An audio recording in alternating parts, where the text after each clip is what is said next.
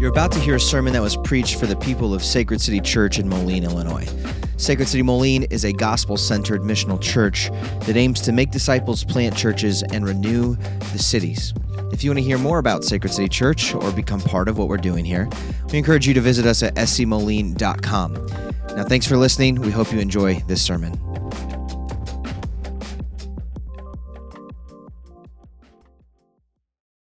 And let us consider how to starting to meet together, and all the more as you see the day drawing near. This is the word of the Lord. Uh, we are in a, a, sermon series called Cultivate. The last four weeks we've been going through the sermon series, and really, this sermon series is designed to help reinvigorate our discipleship culture here at Sacred City Church. And I've been saying that line every week, eh, yet I've never really explained what I mean by a discipleship culture. What, what exactly is this discipleship culture that I'm speaking of? Well, discipleship culture is an environment where constant Christian growth is pursued and aided by all. So, this idea that together we're all seeking growth, we're all seeking gospel transformation. It's a community of people that are unsatisfied with just going through the motions of playing church and instead want to have a vibrant, just a vision, a hunger for this vibrant church life together, serving the Lord and, and living in community together. And this, this, this community then has, has an ethos that is saturated with grace and truth, with, with word and worship, with life and love. Now, a place like that is conducive for gospel growth. A place like that is like you put you step into this place and, and you're going to just feel prodded along naturally to want to grow, to want to learn, to want to study, to, to become a more faithful and joyful disciple of Jesus Christ. It's like the church, in this way, a discipleship culture is an incubator for even more growth. I, over the last couple years, I've been getting into plants, house plants. Um, it started off, I, I bit off way more than I could chew. I bought like a seven foot fiddle leaf tree and I basically led it to the grave and it resurrected. And long story short, but I, one of the, the things about my house is that we don't have very many south facing windows, which, if you're a plant person, you know that those are the best windows to put your plants in. And, and what I realized earlier this summer is that my porch, I've got this like, uh, it's like a little porch that's got windows and stuff. It's like the perfect place. So this summer I took all of my plants out and they've been struggling uh, in my house just a little bit. I put them out in the porch and right there, it, it's this, this environment that's conducive. It's get lots of sunlight, lots of heat. It's like a, basically a greenhouse. And so it became like this, this place that was very conducive for my plant's growth, and they just took off. It was exciting. That's the idea of a discipleship culture in the church a place where people just are growing and flourishing and aspiring to Christ likeness together. And what we want at Sacred City, with the elders and myself, what we're praying for, what we're asking God to do is to make us a church that is more of that. Make us a church where more people are eager, hungry for gospel growth, where we get to see God at work, where lives are being changed. And as we see this, we, we see this trajectory of discipleship, of, of growing up into Christ likeness, and, and this ability to raise up leaders, and, and not just that, but to become a, a catalyst for kingdom advance. That, that our community would benefit, that our community would flourish, but then it would also contribute to the, the flourishing of other places and other people as God uses us to take his gospel out into other places. And so I do really believe that, that our ability to be that catalyst for kingdom advance depends on us developing, growing, creating this gospel culture, this discipleship culture. But at the same time, we have to realize that kingdom advance starts in the hearts of individuals. It starts on the individual level, at the heart level, where we are cultivating ourselves, taking our own discipleship seriously, taking responsibility for that. And that's what we spent a lot of time last week talking about was, was the spiritual disciplines, the way that we can foster our own growth. Now, this, this idea of spiritual disciplines is a very important fixture uh, of developing a gospel culture, of developing a discipleship culture. And while the spiritual disciplines are important. Oftentimes, um, the people, Christians, have a truncated uh, understanding of what discipleship is. And, and what they do is they think that, that personal piety is the entirety of what Christian growth is.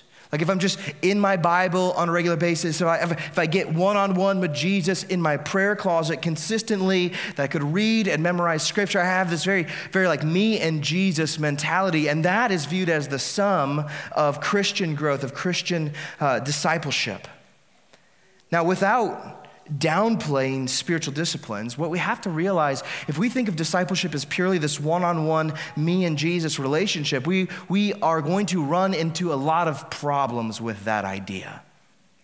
Because if it's just me and Jesus, if it's just this individualistic sort of faith life that I'm trying to, to cultivate myself, what I'm going to find as I'm reading my Bible, as I'm studying, as I'm in my prayer closet, what I'm going to find is that I cannot do a vast majority of what the Bible commands by myself.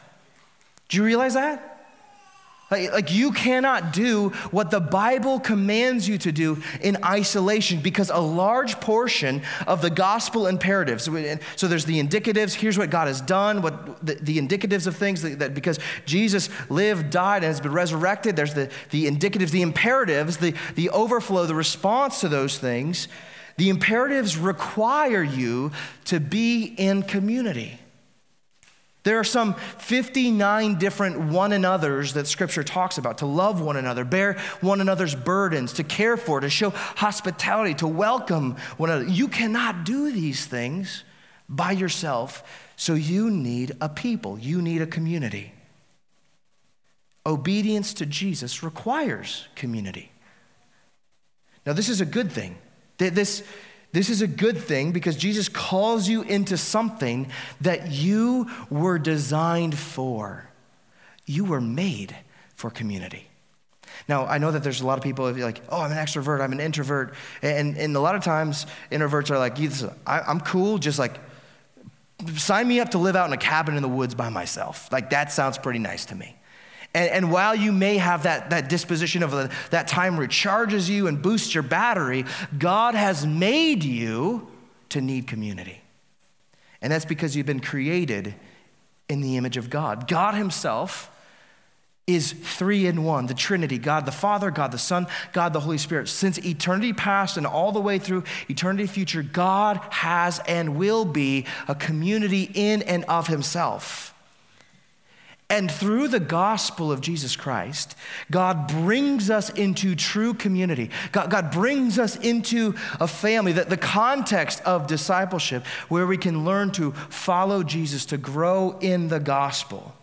And so, one of the things that we say here at Sacred City Church is that you can only make disciples the way that Jesus made disciples, and the way Jesus made disciples was in community and on mission. That's the only way to make disciples, is in community and on mission. And so today, what we're talking about uh, under this whole um, this whole umbrella of cultivate, of building a, a disciple making culture, we're talking about community as the context for discipleship. Now, there, there is a lot to say about gospel community. There's no way that I can cover it all here in these 30 minutes or so. But what I want to do today is unpack I'll give you four C's of community. Just if you like alliteration, today's your day because we're talking about community, and I got four other C's. It's going to be right up your alley if, if you're a, a, note taker. But but one of the things that, that Hebrews 10, as we jump into this passage, is going to show us, it's going to point us to the command of community, some of the challenges of community, the caliber of community, and the crop of community. Those four C's. So, what we're going to do, if you don't open your Bible with me, we're going to drop into Hebrews. Now, dropping into the book of Hebrews is, is a lot like dropping into the middle of the ocean. There's just a lot to cover. I think in my opinion, the book of Hebrews is, is probably one of the most challenging books of the New Testament specifically to understand because there's just so much context, so much background that's involved there. But thankfully, the passage that, that we are, are situated ourselves in today is fairly straightforward. In fact, what we see today is, is um, our passage is the last of three let us appeals, not lettuce, not, not like a it's not like a salad bar thing, um, but let us, the, the, whoever's writing this is saying, let us do this, let us think about this. And so he says, let us, he makes these three let us appeals in chapter 10, and that, that, that would be the, the imperative. But then that, that imperative is rooted in the indicative. So let, let's see, if you open up to, to Hebrews 10, back in verse let's see, where is it? Back in verse. Am I in the right world here? Okay, here we go. Found it. He says, Therefore, brothers, this is verse 19. Therefore, brothers, since we have confidence to enter the holy places by the blood of Jesus.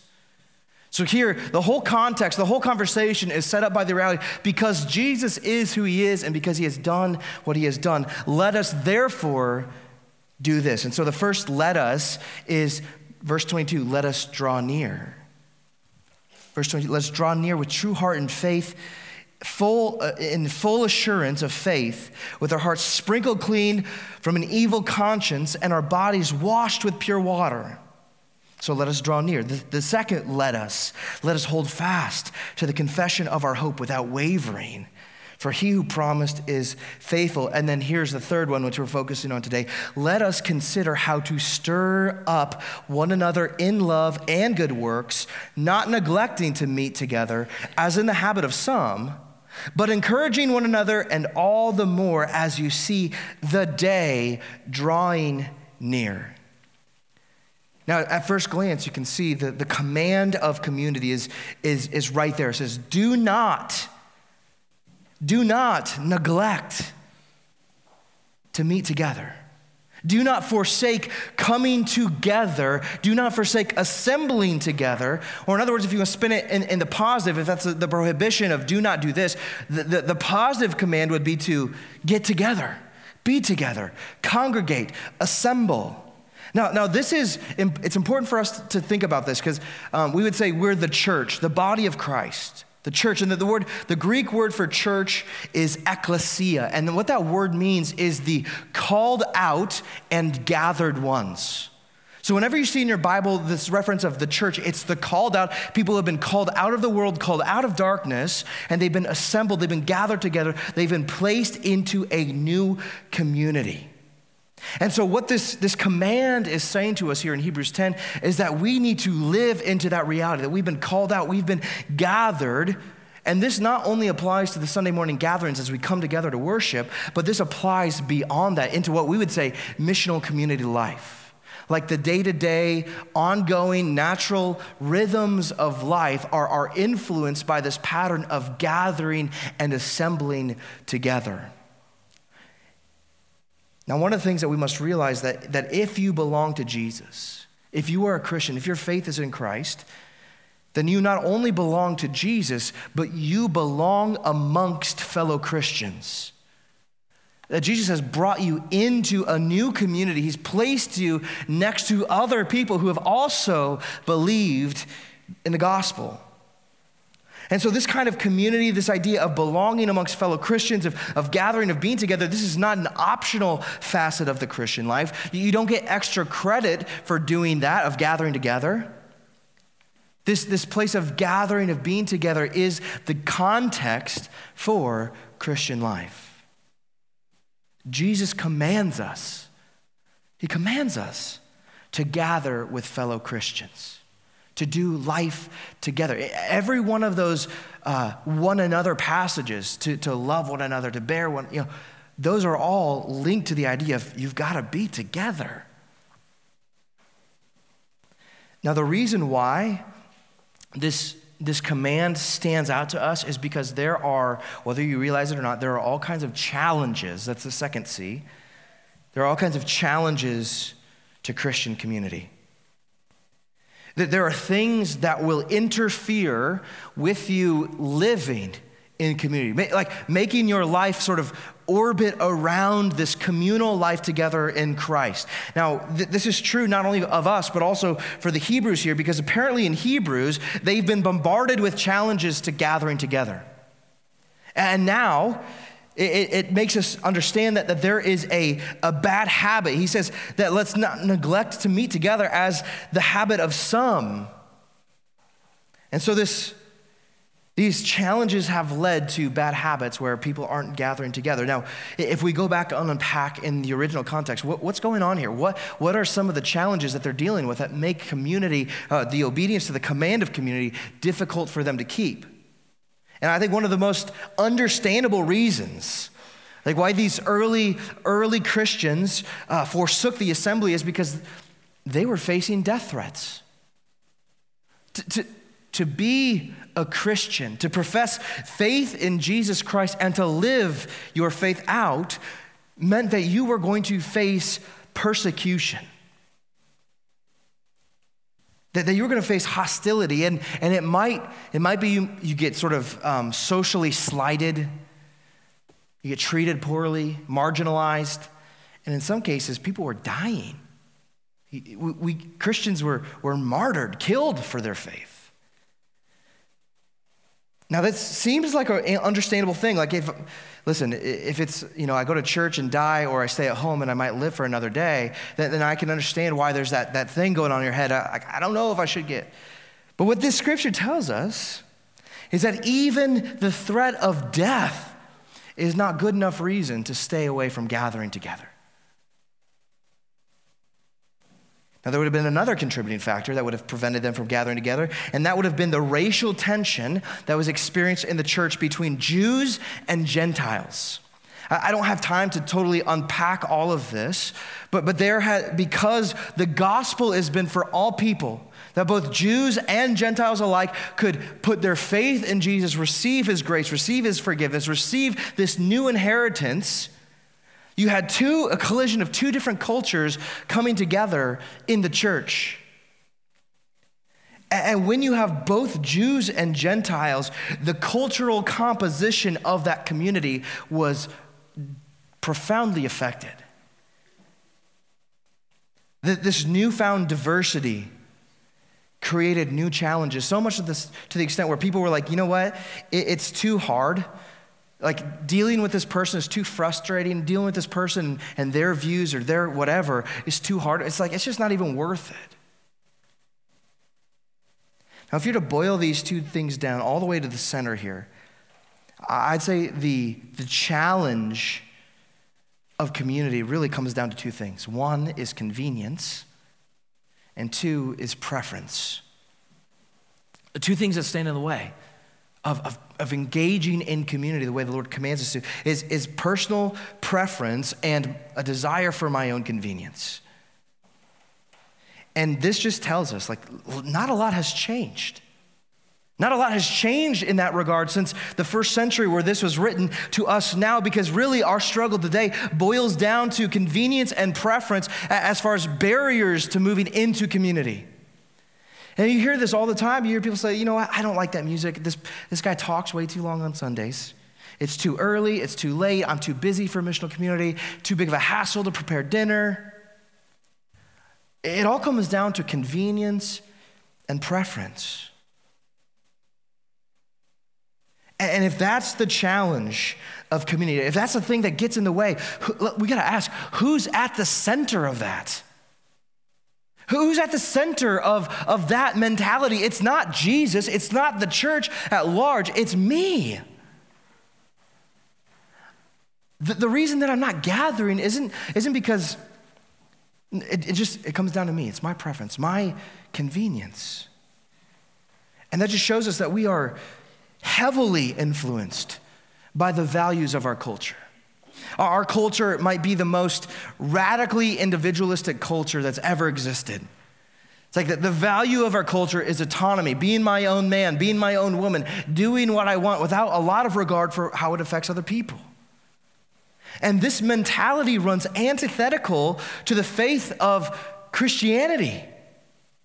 Like, like you, you can't hold those values and then try to live the Christian life at the same time. And the reason that that's true is because in 1 Corinthians 6, the Apostle Paul tells us, he reminds us that you are not your own. You're not your own. But you were bought with a price. Jesus laid himself down, he, he surrendered his preference, his convenience for you. He, he totally gave himself up for your benefit, laying his life down. And if you have experienced the self giving love of Jesus, I mean, if that's really, if you've reckoned with that and that really has changed the way that you view your, your world, your life, how could you not be moved to lay aside your own preferences, If Christ laid them down and went to the cross, if Christ sacrificed his own comfort to be to experience a state of discomfort for your own comfort, if Christ sacrificed his convenience to leave heaven and come down to earth, shouldn't that affect us? Shouldn't that change the way that we view and live in this world? See, this is, this is one of the, the profound things of the gospel. The gospel stirs something special up in us that, that you can't get to by any other means. The gospel moves us from pride, the self centeredness, to humility, to, to consider others more, their needs more urgent than my own. It moves us from self focus to being others focused. The gospel brings us into community, places us in the context where other people who love Jesus are, and keeps us there by God's power.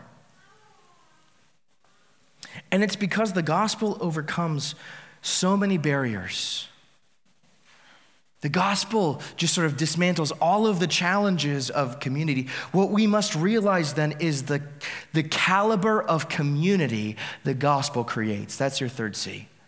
The caliber of community. I grew up in a church that um, it was like a small town, small town, rural community, small church. And in this community, like I knew a lot of people. I knew a lot of people and they knew me, but, but the, the depth of relationship was like an inch deep, mile wide and an inch deep. Now, there's a lot of people that love Jesus at the church, still are. They're loving him, walking with him. But, but what I came to realize is the Christian life needs depth, needs depth of community. Uh, like if a church is just a bunch of acquaintances, people who see each other on Sunday mornings, give each other a high five, hey, hope you had a good week, da da da da, and then that's it, then the depth of that community is very shallow. If we think of the church as just like a, in a loose, a loose affiliation of households, then there's going to be the shallowness to the Christian community. There's going to be this flakiness that comes with it. But one of the things that we need to realize, especially as we read our Bible, is the depth of community, the robust com- communal nature of the Christian life. Because what God has done through the gospel is He has made us family. Do you realize that? Like, if you have been brought into, if, if your faith is in Jesus, you've been brought into God's family. That, that's why you get to call God Father when we pray to Him. Father, Jesus is our older brother, but Jesus, he was pushed out of God's family in order to bring us in. That, that we receive adoption in Christ's name. So now, not only do I have a new relationship with God as my Father, but I have brothers and sisters in Christ. That, that together, side by side, shoulder to shoulder, we've, we've realized that we are related by the blood of Christ. It's not, it's not like blood, it's not biologically related. But the blood of Christ is the stronger blood that brings us together because we will be together for eternity. This is why there's a, passage, I, I, can't think of where it's at right now, but when, when Jesus, um, some of his disciples say, Hey, your, your mom, your brothers are looking for you. They want you to come. They want you to come leave what you're doing now. And Jesus says to them, Well, who are my mother and my brothers? Like, who are my true family? And Jesus says that my, my true family are those who do the will of my Father. There, there's a sense where, and this is profound, there's a great book called When the Church Was Family. I, I don't know if it's in the bookstore, but it's a, a fantastic book highlighting the communal nature of the Christian faith. And what Jesus was doing in that moment was showing the strength of the bond of brothers and sisters in Christ that supersedes biological connection. And he even says, he said, you got you've got to hate. Like that's how strong the love is. You, you must hate your family. No, I'm not saying hate your family. That's not, but comparatively, the love for Christ, the love for your brotherhood, the sisterhood that you have in the church, that bond is so strong. Now, in Hebrews 10, we, we don't see it say explicitly, go live in God's family. Although there are lots of, uh, lots of passages that say that. Lots of passages that point to brothers and sisters, the body of Christ, the family of God, the household of God. But the language that we see in Hebrews 10 certainly does suggest family vibes here. Because it says, look, it says, let us hold fast, oh, excuse, let us consider how to stir up one another. In some translations, it says, let us, let us provoke one another. Now, if you have siblings or have children, you know that no one can provoke one another better than siblings, right? Like siblings know how to push buttons, siblings know how to, how to grind the gears a little bit, siblings know how, how to stir others up, how to provoke. Now, usually it's not done in a positive way. Usually it's done to get some kind of a, a, reaction, some sort of emotional response so that you can point the finger and blame and all that stuff. But they know, family knows how to provoke one another. But here, what the author of Hebrews says is that, that family ought to provoke one another towards love and good works. We are not to provoke each other to anger, to bitterness, but rather we are to stir up love and good works among the body. We are, we are to take the influence that we have and rather than pointing it towards something destructive, pointing it towards something constructive, something that builds up the church in love. Now, in order to do this, this means that you must spend time together. You've got to be in places where you can rub shoulders, where you can stir up and provoke one another towards positive ends.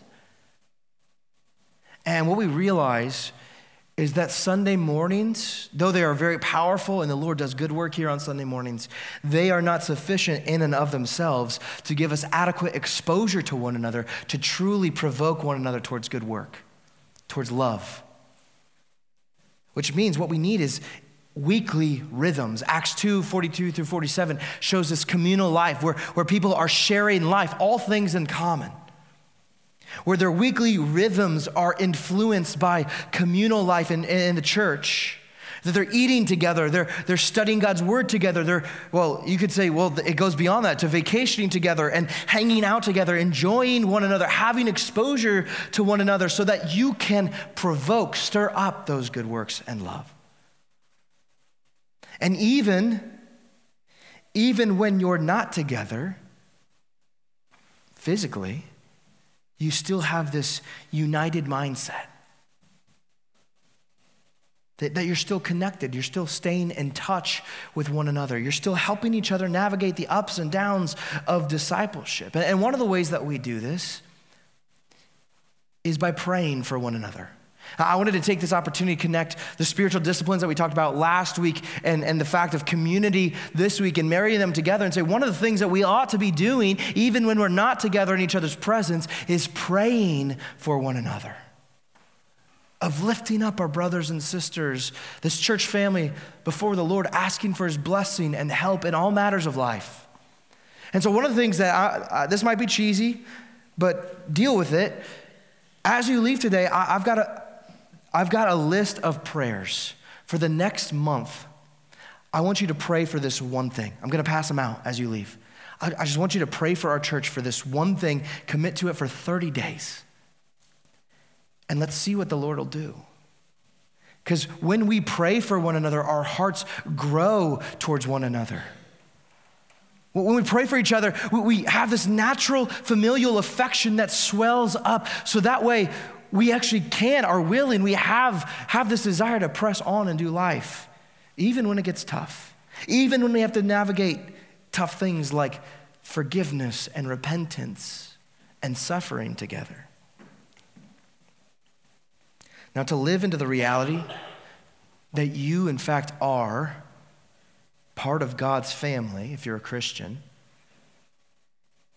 it means that we must take an intentional effort like, because our culture is set up to be individualistic, like community doesn't come natural for us. Maybe it does for some, but not for everybody. Like it requires effort to engage, to set up your calendar so that you'd have somebody over for dinner, to, to prioritize community life together. It takes some intentional effort to do this. And in fact, it takes a lot of fortitude. It takes a lot of fight for us to protect and to work towards this. But you have to realize that the payout of being immersed in Christian community is far greater than the investment that you put in. The payout is far greater than what you invest. And, and this is the final C the crop of community. The crop of community. What I'm talking about is the yield, the output. That, that if you are immersed in community, here's the thing that it kind of produces, not only in that community, but you're in your own life. Because when we are situated in Christian community, God is doing good gospel work through these relationships. In fact, I would say that discipleship is primarily relationship. It's, it's learning how to treat, to live with one another. And, and, as we go through that process, something unique, something glorious is happening to us. In fact, Ephesians 4 talks about it as this that, that the body of Christ is being built up in love, that she's growing stronger, she's getting becoming more glorious. And God does this both in an individual sense and corporately. So, so in one sense, it's like the, the, the whole family, the, the church family grows. And as she grows, she becomes more, more beautiful, where the people on the outside are looking at it, it's like there's something special about these people. And like Jesus said that the world is going to know who you are. The world is going to know that you're mine because of the way that you love one another. And so there's something corporately that happens that's special, but there's also something that happens on the individual level that happens. That, that it's the place where I can grow as a disciple, where I can help others grow as a disciple. And so God really is doing this, this magnificent work. He, he's putting out an incredible crop to make us more glorious. And if you're not part of a Christian community, and I mean like not vitally connected to a Christian community, you're going to miss out on a lot of the work that God's doing. Like, like your own discipleship will suffer, and other people's discipleship will suffer because you're not there. You're going to miss out. In the midst of Christian community, we are learning how to do life together for the glory of Jesus in the midst of Christian community, we are learning what it looks like to suffer with those who suffer. We're learning to rejoice with those who rejoice. We're learning what true love is like. We're learning what it looks like to forgive and to be reconciled to care for, to, to uphold and strengthen one another. And through these gospel friendships, through this camaraderie that is built up in the church, together we go shoulder to shoulder, side by side, and labor in God's mission of making disciples together. Now, this is what verse 25, I think, is really all about. In verse 25, it says, you know, let, let us consider how to stir up one another to love and good works, not neglecting to meet together as the habit of some, but encouraging one another. Encouraging one another. Christian community ought to be this very encouraging environment where people are constantly being prodded to chase after Jesus. Now, I've never met anybody who's too encouraged. Have you? So, somebody who just feels so confident and bolstered up. Because the reality of it, if we're living life, it's like we're going to take blows. We're going to get knocked down. We're going we're to take, we're going to get socked in the jaw from time to time. And so we need one another to be encouraged. We need the strength of others when my weakness seems to be shining through. And this encouragement isn't just always the, the applauding and, but a lot of times, encouragement comes in the form of admonition. Listen, brother, I want to encourage you to take this next step. I want to encourage you to lead your family at home. I want to encourage you to put away falsehood. And so there is this admonition that comes, there's this challenge that comes with encouragement, but the whole time it's, it's we are for you because Jesus is for us. To be in the midst of of Christian community means that you have fellow brothers and sisters that are moving towards the same end, that, that they can help strengthen you when your knees are weak.